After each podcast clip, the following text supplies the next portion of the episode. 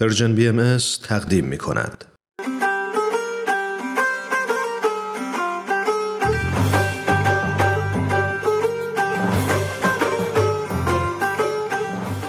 سربلندی ایران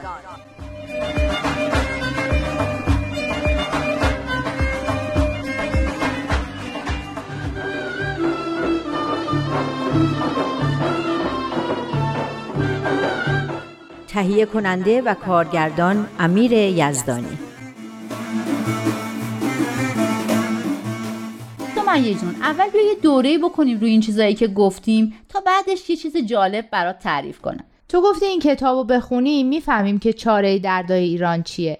به نظرم تقریبا همه حرفا تا اینجا حرف حسابه.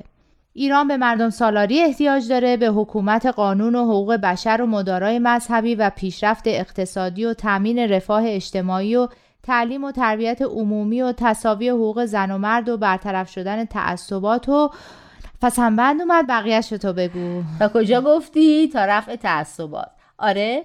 به امید و اطمینان از آینده ایران احتیاج داره و استقامت سازنده و درک اهمیت خانواده در ایجاد همه این تغییرات و بینش و نگرشی تازه نسبت به مسئله عدالت اقتصادی و کسب ثروت. درسته؟ چیزیش که جا نمون درسته. من بعضی از این چیزها رو با خانواده خودم در میون گذاشتم. مثلا این دفعه از سعیده و شوهرش پرسیدم چطور میشه به رعایت حقوق بشر در ایران کمک کرد. یک بحث داغی شد که نگو و نپرس. راست میگی؟ آره. سعیده و شوهرش می‌گفتن که این چیزا مال کشورهای پیشرفته است. یه جور کالاهای لوکسه که به درد کشورهایی مثل کشور ما نمی‌خوره. مردم ما باید زور بالای سرشون عجب. آخرش چی شد؟ آخرش وقتی به این سوال رسیدیم که خودشون چقدر حاضرن از این حقوق اولیه که مال هر انسانیه بگذرن یه خورده قضیه رو بهتر فهمیدن. خوبیشون این بود که علکی نگفتن اشکالی نداره کسی حقوق ما رو پایمال کنه. پس کار گفتگو درباره این موضوعات رو شروع کردی. آفرین به تو. منم درباره لزوم تعلیم و تربیت عمومی با یه نفر صحبت کردم. و اینکه فقط تربیت انسانی یا جسمانی کافی نیست. انسان به تربیت روحانی هم احتیاج داره. خلاصه بحث ما هم خیلی داغ و طولانی شد. به خاطر اینکه همه خاطرات بدی از آموزش دینی دارن. مجبور شدم یکی از همون مسائلی رو مطرح کنم که اون دفعه تو پیام عدالت و ثروت خوندیم. منظور تفاوت دین حقیقی و خرافاتیه که اسمش رو دین گذاشتن؟ آره آفرین. از کجا فهمیدی؟ از اونجایی که جواب خیلی از سوالای خودم هم تو همینه. اگه دین همینی بود که اینقدر خرابی به بار آورده که اصلا به درد نمی‌خورد. خب بریم سر پیام امروز. راست میگی. وقت رو تلف نکنیم. بریم سر کتاب خودمون. امروز باید یه پیام جدید رو شروع کنیم. آره پیام مورخ 9 بهمن سال 1392 که خطاب به جوانای بهایی در ایرانه. بیا ببینیم از این پیام چی دستگیرمون میشه. خب اول که از جوونا می‌خواد درباره نقش خودشون در احیای عالم و اتحاد مردم دنیا فکر کنن. من دیشب که میخوندم از خودم پرسیدم که چرا گفته احیا؟ خب چرا؟ احیا یعنی زنده کردن. یاد اون مثالی افتادم که درباره بدن می‌زدی که بدن در اثر اتحاد و همکاری سلول ها و اعضای مختلف بدن زنده است. اگر این اتحاد و هماهنگی از بین بره اون آدم هم میمیره. حالا دنیا هم مثل اون بدنه که از اتحاد مردمش زندگی پیدا می‌کنه. وقتی این همه جنگ و اختلاف هست و دنیا یک پارچه نداریم این دنیا مرده است. باید با اتحاد احیا و زندش کرد. باری کلا تا حالا اینجوری دربارش فکر نکرده بودم آفرین. راستی قضیه این 114 کنفرانس که اینجا نوشته چیه؟ اینا کنفرانسایی بود که سال قبلش برای جوانای بهایی و دوستاشون تو نقاط مختلف جهان تشکیل شده بود.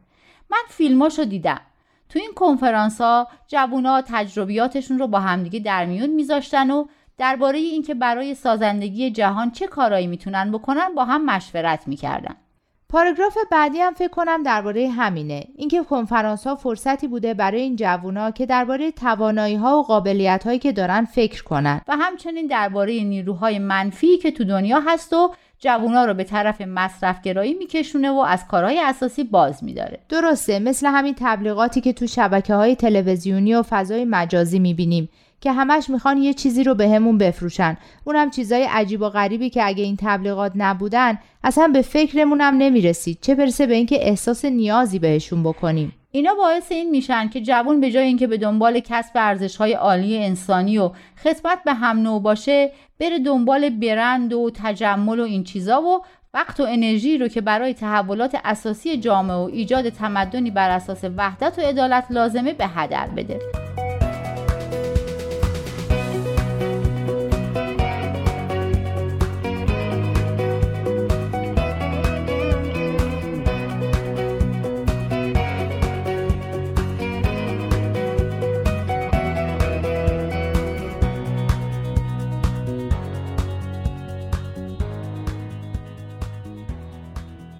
تو که گفتی بهتر حواسمون بیشتر به پیدا کردن راه حلا باشه تا به شکایت از مشکلات. آره اما اگه این نیروهای منفی رو بشناسیم کمک بزرگیه به اینکه تحت تاثیرشون قرار نگیریم. راست میگی.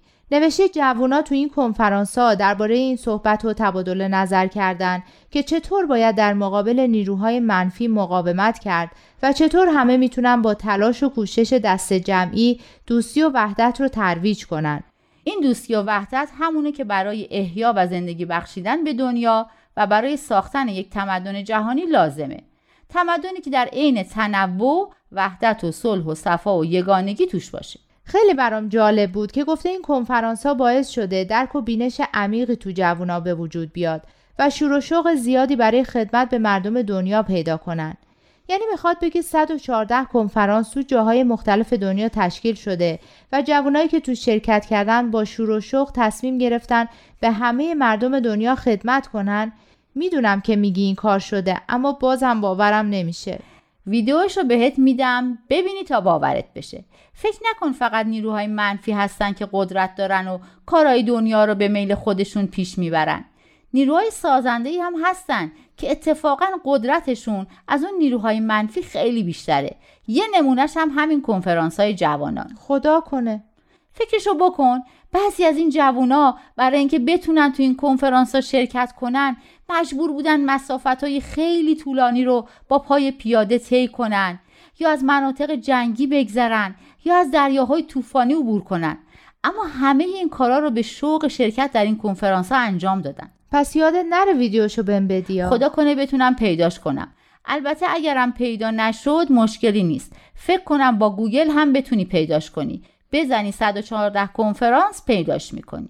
تو این پاراگراف آخر صفحه 69 به جوونا میگه که باید به دیگران امید بدین. باید پیک مهر و محبت و دوستی باشین. باید نماد صبر و تحمل و بخشش و اطمینان باشین. ایناش خیلی هم درست و قشنگ اما بعدش رو نمی‌فهمم. کجاست؟ اینجا. خب اینجا چی نمی‌فهمی؟ ببین نوشته پیشگامانی فعال در آن فرایندی باشید که قابلیت و ظرفیت خدمت را افزایش می دهد. اتحاد و اتفاق را استحکام می بخشد و به کسب بینش و مهارت‌های لازم برای کوشش در جهت استقرار مدنیتی جهانی و بهبود شرایط مادی و معنوی جوامع بشری کمک می نماید. حالا که دوباره از روش خوندم فهمیدم منظورش اینه که این کارا رو انجام بدیم. اتحاد داشته باشین خدمت کنید بینش و مهارت‌هایی رو که برای ایجاد یه مدنیت جهانی و همینطور برای بهبود بخشیدن به شرایط مادی و معنوی بشر لازمه به دست بیارین. آره همه اینایی که گفتی درسته. اما اینجا فکر کنم یه فرایند خاص مورد نظره. چیزی که بهش میگی مؤسسه آموزشی که به افراد کمک می‌کنه که این کارا رو انجام بدن. یعنی کمک می‌کنه بینش و توانایی و مهارت‌های بیشتری رو برای خدمت کردن به دست بیارن و بتونن به بهبود شرایط مادی و روحانی جامعهشون و همچنین ساختن مدنیت جهانی کمک کنن. پس این مؤسسه آموزشی رو که گفتی قشنگ برام توضیح میدی؟ باشه یه بار مفصل برات توضیح میدم. اما حالا بیا بریم سر بقیه پیام که مطالب با هم قاطی نشه. این پاراگراف بعدی درباره تبعیض‌هایی که تو ایران بر علیه بهایا وجود داره. همین که نمی‌ذارن تو دانشگاه درس بخونن و کسب و کاری داشته باشن و عبادت خودشون رو بکنن و خلاصه ظلم و ستمی که بهشون میشه. اما به نظر من چیزی که خیلی مهمه اینه که میگن جامعه بهای ایران با همه این صدماتی که در راه آرمانهای خودش تحمل کرده هیچ وقت نقش قربانی رو به خودش نگرفته و همچنان برای خدمت به وطن خودش فعال و متعهد و پیشرو بوده. پیداش کردم اینجاست. دنیا ناظر بر این واقعیت است که جامعه ستم دیده به هیچ وجه حاضر نشده برچسب قربانی بودن رو بر خود بپذیرد و در عوض زنده و پویا و با اراده آهنین با والاترین مراتب همبستگی و همکاری عمل می نماید تا جوانانش کسب دانش و معرفت نمایند به درجات علمی نائل شوند و تمامی اجتماع از نتایج پیشرفت و ترقی آنان بهرهمند گردد.